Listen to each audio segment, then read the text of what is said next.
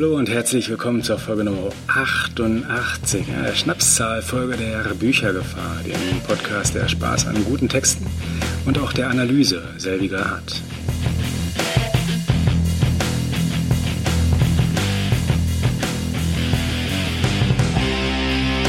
Mein Name ist Roland und ich habe gleich zum Anfang erstmal zwei Anmerkungen in eigener Sache.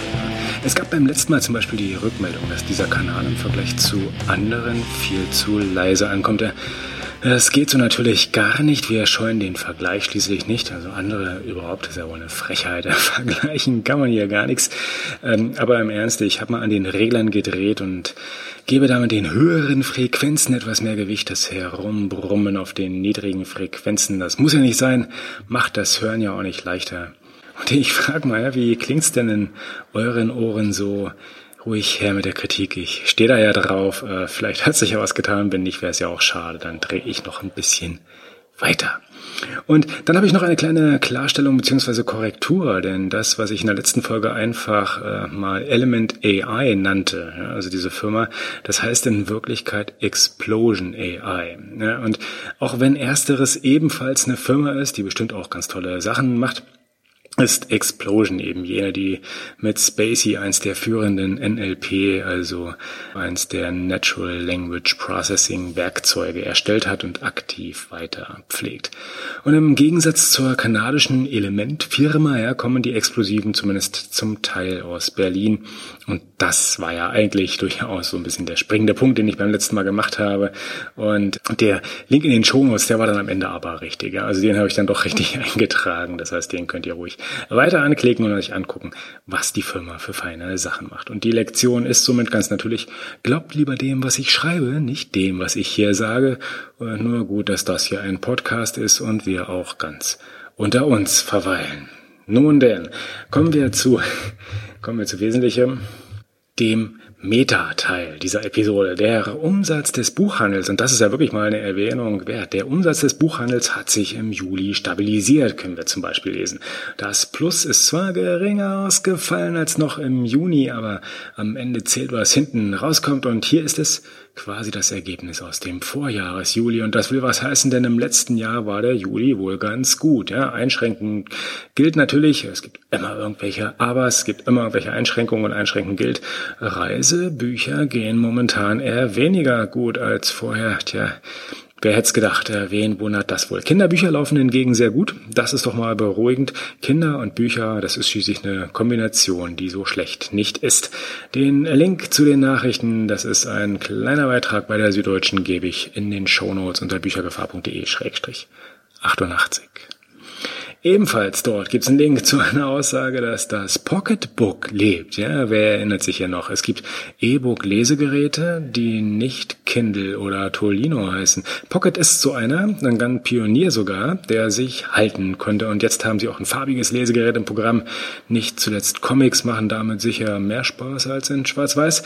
Äh, behaupte ich jetzt einfach mal so, ich lese relativ wenig Comics und ein Pocketbook habe ich auch nicht. Aber das ist, wenn, wenn eins, dann in Farbe und dann auch für schöne, bunte Geschichten. Und das alles gibt's dort übrigens, ganz ohne feste Bindung an irgendwelche spezifischen Shopsysteme. Und das zählt hier damit definitiv auch zu den positiven Schlagzeilen. Und der Link dazu natürlich in den Shownotes, richtig. Und wir wechseln ein wenig das Thema und fragen uns, wie sieht das eigentlich momentan mit Events aus? Also virtuellen Literaturevents, ja, eher unkreativ, meint zumindest Kate Reed Petty von Electric Lit. Sie bedauert, dass wir auf Zoom und Instagram Live und Co. weiterhin an den eher so vor allem auch an den klassischen Eventformaten versuchen festzuhalten. Ja, eine Autori liest, zwei Autoris unterhalten sich, lesen vielleicht auch mal was und es folgt ein Frage- und Antwortrunde anschließend. Das Ganze ist damit dann auch schon fertig, abgeschlossen und insgesamt doch irgendwie uninspiriert. Was wäre besser? Tja, nobody knows. Aber experimentieren könnte man ja mal.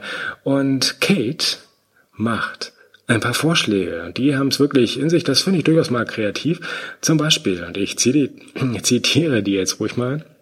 Da fängt sie an mit M T V Crips. Das ist so quasi begleiteter Alltag von Autoris. Ja, also man guckt vom Schreibtisch über inspirierende Orte bis hin zu kreativen Whiteboards. Und das darf da alles vertreten sein, um sich einfach mal mit den Lesern zu verbinden und auch dort umgekehrt in den Alltag von den Autoris einen Blick zu bekommen. Ein zweiter Kandidat wäre ein Buchregal-Bingo. Ja, da greift dann so ein Autori vielleicht mal ins Regal, zieht ein Buch heraus und die Zuhörer mit dem gleichen Buch, die also das auch bei sich selbst jeweils im Regal haben, die gewinnen. Ja, schönes Spiel, finde ich ganz, finde ich eine ganz charmante Idee. Dann äh, Tierlesungen. Katzen gehen schließlich immer, wir sind ja hier im Internet, äh, selbst wenn man ihnen vorliest. Aber mal ganz ehrlich, äh, ich weiß ja nicht. Zwei Wahrheiten, eine Lüge heißt dann gleich das nächste Spiel. Eine Autorin stellt genau diese vor, also zwei Wahrheiten, eine Lüge, und das Publikum darf raten, was ist jetzt was, was ist wahr, was ist falsch. Es ist ein Klassiker, ein klassisches Spiel, hier einmal neu aufgelegt. Der nächste Vorschlag ist ein Kurzfilmfestival mit YouTube-Videos kuratiert durch ein Autori. Hm, warum nicht? Oder verrückt unprofessionelle PowerPoints. Ja, Autoris zeigen, was sie äh, nicht so gut können. Das kann gründlich schief gehen und somit auch ganz wunderbar unterhaltsam werden. Hm. Oder live kochen? Warum nicht? Autoris und Lesis essen schließlich auch. Oder das Live-Bearbeiten eines Manuskripts für die ganz hartgesottenen, zum Beispiel mittels Google Docs. Freunde der Plotentwicklung könnten hier ihren Spaß haben, alle anderen wahrscheinlich eher einschlafen.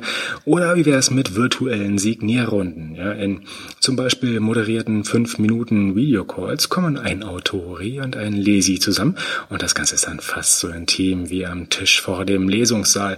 Die Signatur gibt's dann einfach auf Papier gekritzelt und dann per Screenshot auf die andere Seite. Das Selfie gibt's quasi inklusive. Ja, und das sind so einfach mal die äh, schnell gemachten Ideen von Kate Reed Petty. Einige davon kann man gerne skurril und kurios finden, aber was zählt, ist der Gedanke, nämlich sich überhaupt mal Gedanken zu machen. Ja, super Sache, gerne mehr davon. Gerne mehr gibt's auch bei Tolino Media. Wir erinnern uns an Folge Nummer fünfundachtzig dieses Kanals. Dort haben wir den Tolino Media Newcomer Preis erwähnt, dessen Ausschreibung damals auch noch lief. Tja, was soll ich sagen? Diese ist mittlerweile abgelaufen und es gibt sogar schon die Longlist. Sie ist frisch erschienen und alle, die sich schon mal inspirieren lassen möchten und vielleicht sogar eh gerade auf der Suche nach etwas Lektüre sind, finden den Link in den Shownotes. Die Shownotes übrigens unter büchergefahr.de Schrägstrich 88. Noch einmal mehr gibt es von der Frankfurter Buchmesse und es geht dabei jetzt hier heute in diesem Moment gar nicht mal um die Veranstaltung, die im Herbst äh, jetzt kommt. Details dazu werden wir ganz sicherlich demnächst auf dem Kanal hier sicherlich wieder hochbringen. Heute, heute geht es aber um ein White Paper, welches sie in Zusammenarbeit mit dem Audiodistributor Zebralutions sowie Linda Lee frisch herausgebracht haben. Nun, diese Linda Lee ist eine Verlegerin und Beraterin rund um Themen der Intellectual Property sowie den diversen Spielarten des Multimedia Publishings, also eine wahre Expertin.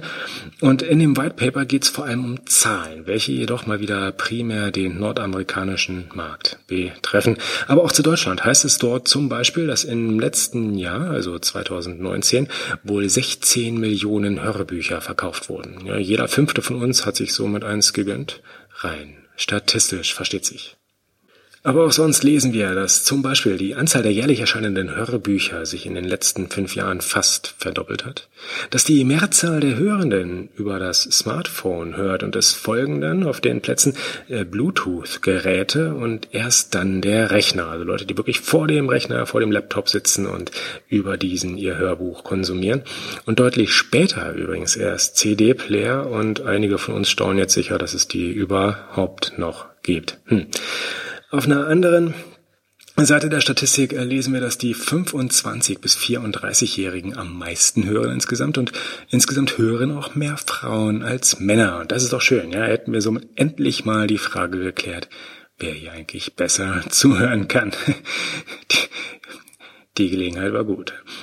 Weiterhin gibt's noch Zahlen zu den Zeitdauern, die in den verschiedenen Genres so üblich sind, wie das mit den Streaming-Zahlen so aussieht. Und ich verrate hier mal so viel. Sie gehen nach oben, wenn auch deutlich. Deutlich erheblich bescheidener, als man es vielleicht so denkt. Und es gibt auch noch schlaue Voraussagen über die Zukunft, bei denen man ja allerdings immer etwas vorsichtig sein darf. Aber das Ganze ist ein White Paper, da darf das auch nicht fehlen, auch wenn man den äh, ja, Prophezeiungen ähm, mit Verlaub äh, vorsichtig gegenüber sein darf. Und wir können die ja gerne später mal wieder rausholen und gucken, was draus geworden ist. Aber insgesamt ist das Ganze durchaus sehr nett aufbereitet und ähm, durchaus lesens und äh, lesenswert und einen Blick wert. Und in den Shownotes gibt es einen Link, unter welchem man sich derlei Publikationen gern abonnieren kann, wenn es denn einem entsprechend gelüstet. Unterm Strich stelle ich fest, so macht eine Buchmesse ja auch schon mal Spaß. Ja, da erfährt man glatt etwas und muss sich noch nicht mal durch enge Messehallen drängen. Das ist auch schick, schick. Ja, nicht zuletzt, da mich die geringen Streaming-Zahlen allerdings überraschen, frage ich euch jetzt mal direkt. Auf welchem Weg hört ihr denn Hörbücher? Audible? Bookbeat? Storytel? Oder holt ihr sie doch eher bei Spotify oder Deezer? Ne? Sagt's doch mal, Kanäle dafür, Kanäle für die Rückmeldung verlinke ich gern in den Shownotes. Und beim Thema Feedback und Rückmeldungen habe ich glatt noch was in eigener Sache. In der letzten Folge haben wir hier den Beta-Test, die Beta-Testphase für den Lektomat öffentlich gemacht. Ihr könnt euch jetzt, ich erinnere da gern dran, ja, ihr könnt euch jetzt also selbst einen Account erstellen und die Textanalyse dieses Tools einfach mal testen. Und vor allem Rückmeldungen geben. Und das haben sogar schon einige gemacht, ja. Vielen Dank dafür. Nochmal ganz explizit auch an dieser Stelle.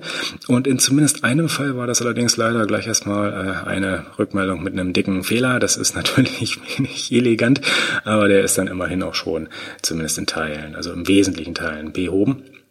Aber auch sonst gab's Tipps und Anregungen zum Umgang mit der Füllwortanalyse zum Beispiel, welche so ähnlich durchaus auch schon auf der sportlich langen Liste meiner hocheigenen Wünsche waren, aber jetzt in abgewandelter Form doch glatt weiter nach oben auf der Prioritätenskala gerutscht sind. Ja, ihr seht, Beta-Testen lohnt sich, man bewirkt richtig was damit. Das, den Spruch wollte ich auch immer schon mal loswerden, aber es lohnt sich wirklich, es ist wirklich ehrenwert und mein Dank ist euch auf jeden Fall sicher. Also nur zu, traut euch und gönnt euch einen Testzugang. Ich sag schon mal vielen Dank und verabschiede mich damit auch gleich bis zum nächsten Mal und äh, natürlich nicht ohne zu sagen, dass Links zu allem Erwähnten in den Shownotes zu finden sind. Die Shownotes unter büchergefahr punkt de schrägstrich achtundachtzig und verratet ruhig mal, wie gesagt, auf welchem Weg ihr so eure Hörbücher holt und hört und habt ansonsten noch einen schönen und hoffentlich lesereichen Sommer. Wir hören uns hier in Folge neunundachtzig der Büchergefahr wieder. Adios.